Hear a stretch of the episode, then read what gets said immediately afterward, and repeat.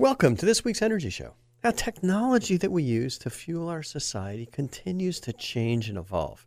I mean, I'm just kind of going through the transitions from wood fires to coal to oil to nuclear in the 50s to natural gas, which is powering most of our electricity now, and to wind and solar. And who knows what's going to be next? Um, what's interesting is that over 60% of the utility electricity capacity last year in 2016 was generated by wind and solar. So that most of the new capacity, the new systems are going in by far, are utility scale wind and solar plants. And that's not even including the distributed generation rooftop business, which is also probably an ad, adding another 10 or 20%.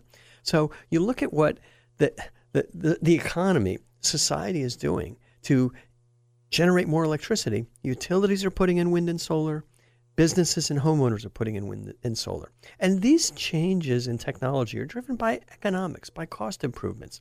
Now, the utilities select the technology they're going to use to generate electricity based on whatever increases their profits the most. And that's just kind of the way it is. So they don't necessarily look at producing um, power using the lowest cost generating capacity. They don't look at producing power using the cleanest generating capacity. They don't necessarily look at what's most reliable. All those dimensions are kind of required by the PUC. It's what they're supposed to do. They basically will will select the technology that gives them the best profits. And right now, they're kind of the preference has been for natural gas and also to a very large degree wind and solar. They like to build those plants. Now, they also don't like for people to put them on the roof because then they don't get those profits. But they're moving towards wind and solar. So, wind and solar and natural gas are the winners in that in, in that battle, and it's very very clear.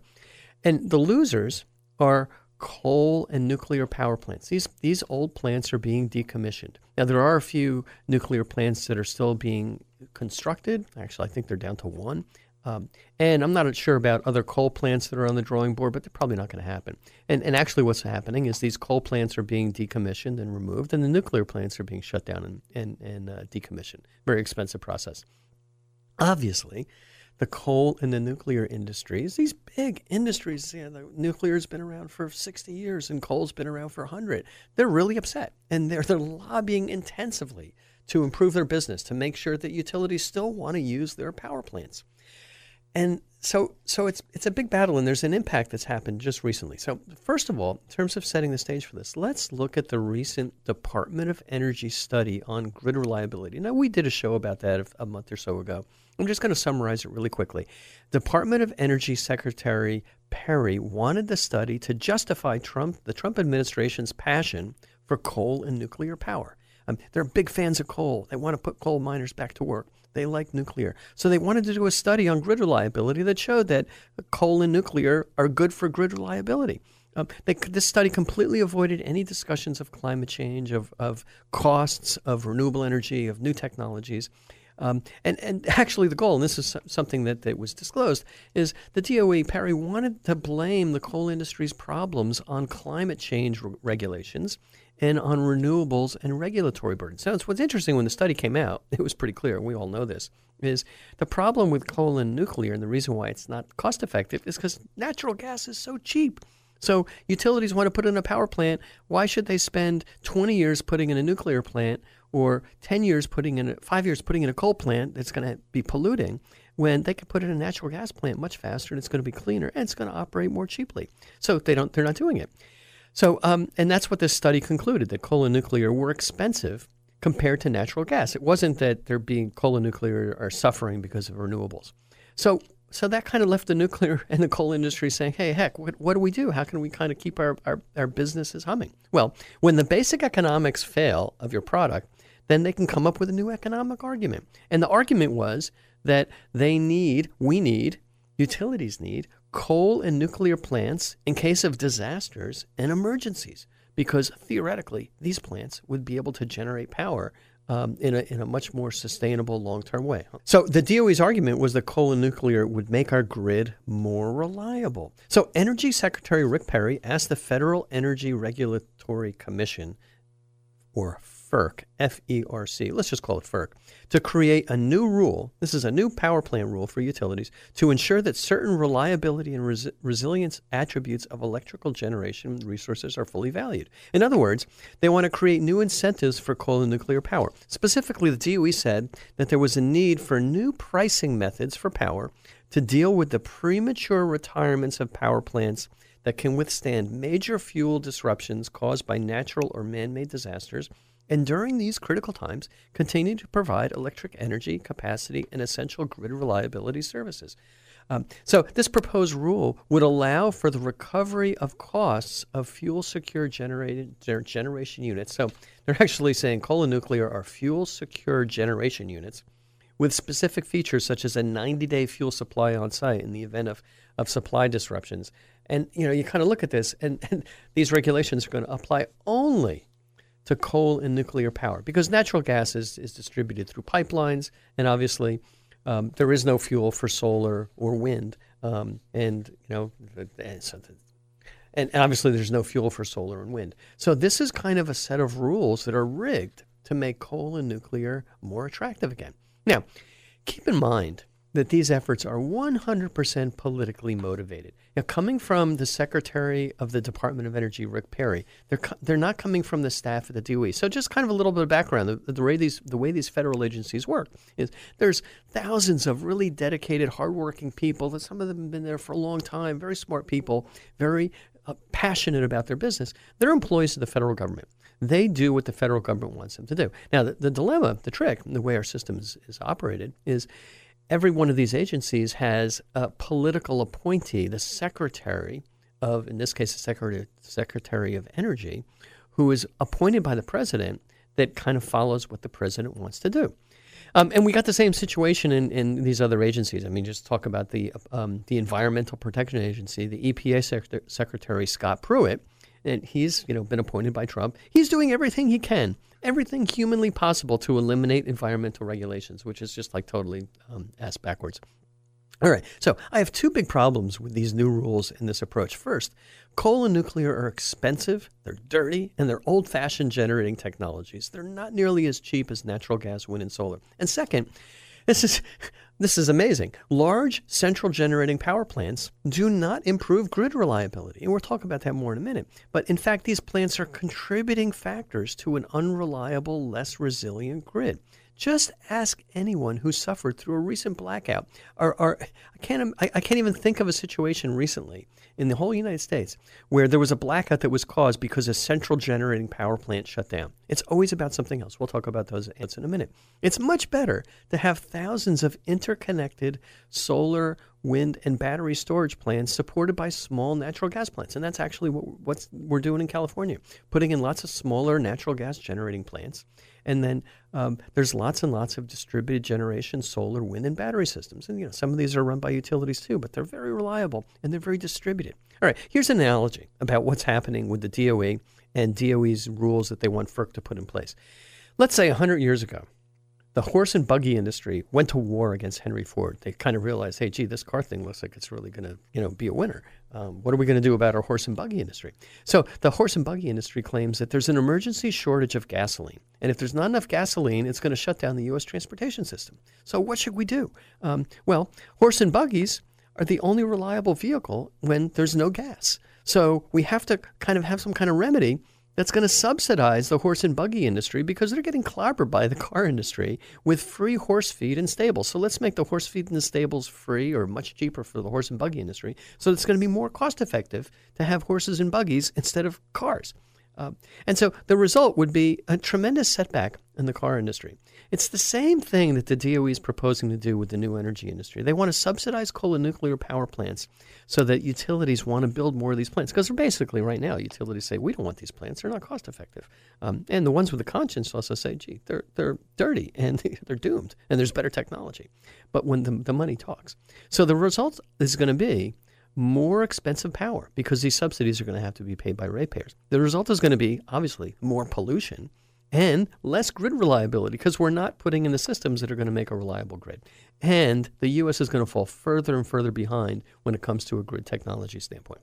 Okay, so what does this new FERC rule mean for grid reliability? Well, you know, I, I kind of look at it and say, gee, let's take a look at some examples, some recent examples of the failures of the grid of blackouts that we've had in the United States. It's kind of the same thing that's going on in the rest of the world. So, all right, the biggest one that, that um, I can remember is the Northeast blackout of 2013. Now, I also remember when I was a little kid, there was a big blackout in New York in 1965, but you know, let's just look at the one that was in the Northeast in 2003. So far, that was the biggest power outage, the biggest blackout we've had so far in the United States. There was a widespread power outage that occurred through pretty much most of the northeastern and the midwestern United States and the Canadian province of Ontario.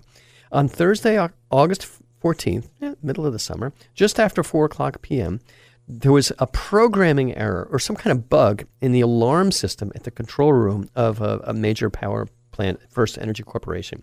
And the operator saw this bug and they said, oh, we need to move power flows around a little bit and redistribute the power. And they did it the wrong way. Um, and, and what ended up happening is there was a cascading effect that more than 500 generating units, you know, natural gas, coal, nuclear, and 265 power plants shut down during this outage. And the reason is that they thought there was a power failure, there was a there was an outage, and these power plants didn't want to continue to be producing power if there was there was no way to send the power out. So the plants automatically shut down. It was a cascading effect. Boom, boom, boom, boom, boom. 265 power plants just shut down all of the coal plants and all of the nuclear plants also shut down during this blackout. And the thing is, if somebody wanted to run one power plant, you just can't do that because one power plant can't feed the entire grid. These things are all interconnected. So, um, if, if there's an outage and you want to run one power plant, you kind of have to isolate that one grid. They're either all working or they're none of them are working. At least that's the way the systems were designed back then. So, huge blackout, huge problem power plants, there wasn't a problem with coal or nuclear or natural gas. It was just it was just a, a bug in the software that shut the thing down. That that can happen again. All right. Now let's look at something more recent. The recent disasters in Houston and Florida. They had big hurricanes in Houston, big hurricanes in Florida. Widespread destruction of the transmission lines. So the wires between the power plants and the homes were all knocked out, as well as all the local distribution systems. So the power plants themselves in, in the Houston area and a lot of Florida, they weren't destroyed. They were still able to run, but they had to shut down because there was no place for their electricity to go. Um, and there was probably not enough people to maintain them, and they, they really couldn't operate it efficiently when there was some damage.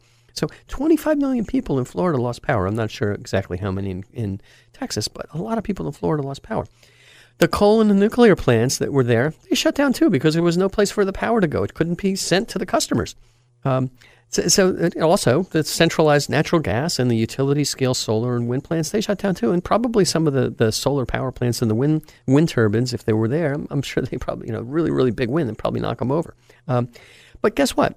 The people in in Texas and Florida that had rooftop solar and battery backup systems and generators, they still had power.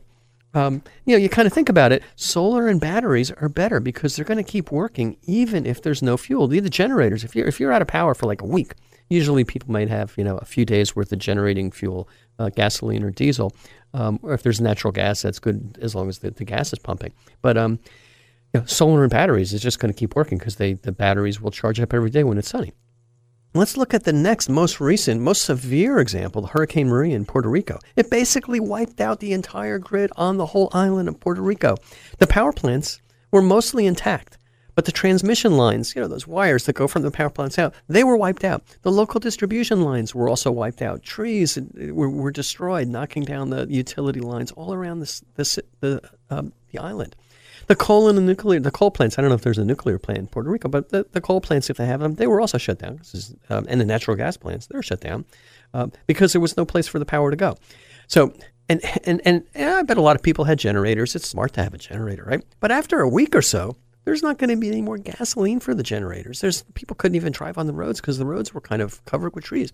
Um, so anybody who was relying on gas for generators or diesel for generators, yeah, you kind of run it for a few days. You don't think it's going to go that long. These people might be without power for a month. But once again, the people with rooftop solar and battery backup systems, although these systems are generally pretty small, they're probably they they have power. Um, and the people in California that are putting in these systems now, if there's some kind of disaster here, they'll be they'll have power. All right, now let's kind of look even more locally here in the United States, or even in Silicon Valley. Um, local blackouts, much more common than they were before. Um, we're not having failures of the entire grid. You know, the, the, the, natural gas plants that are powering us here in California, they're really solid. They're working great. The, the, the wind turbines that are, um, uh, you know, in lots of places around California, the, the, uh, the solar power plants, they're just cranking out power. But when there's really bad weather, this happened actually happened at my house in in, uh, in February. Um, it, really bad, uh, really bad weather in a storm. Trees got knocked down, knocked down the power lines in our neighborhood. There was no power for four days because the power lines got knocked down, and, and a lot of other people's power lines got down too. So the utility was really busy trying to fix it, and it took them four days to get power back. Um, also, what happened happened twice the distribution system, those transformers that are on on uh, the utility poles around um, around the streets, they're overwhelmed because so many people have electric vehicles and air conditioning, and they're using more electricity um, there's just too much demand, and the utilities aren't keeping up with that. Now, the centralized power from natural gas and solar and wind that are on utility scale, that's still working okay, but the power can't get to where it's needed. It can't get to the businesses. It's not getting to the homes because the local distribution systems that's getting knocked out. And that's probably the biggest problem in Puerto Rico right now. Is it's going to take them months to restore that entire local distribution system. But companies and people that have rooftop solar and battery backup, they still have power. Um, in these short little uh, blackouts, a generator is going to work great. If it's a long term blackout or a really big disaster, um, there's not going to be any power. Um, if there's a, another earthquake, uh, and it'll happen, God forbid, the um, there's not going to be natural gas because there's going to be broken gas lines, and the gas company is going to shut those, um, stop pressurizing those lines. So people who are who have a natural gas backup generator, which is probably the most the smartest way to go, although it's very expensive but it's not going to be that reliable if there's a really big disaster. Only solar and battery backup is really going to work unless you decide to have you know a thousand gallons of diesel fuel somewhere in a in a storage tank. Okay, so what's the solution for a more reliable grid? It's not more centralized. Um, it's actually a myth that baseload generating power is needed for grid reliability. That concept's obsolete with distributed technologies and modern control systems. All right. So, what does this new FERC rule mean for utilities? Well, the intention of the rule is to create a monetary incentive for utilities to keep coal and nuclear plants operating. Basically, the rule is going to instruct utilities to keep these plants going, even if they're not the least cost ways of generating power, even if they're polluting, because there's going to be a new incentive to talk about, hey, this is you know supposedly more re- reliable, but we know it's not.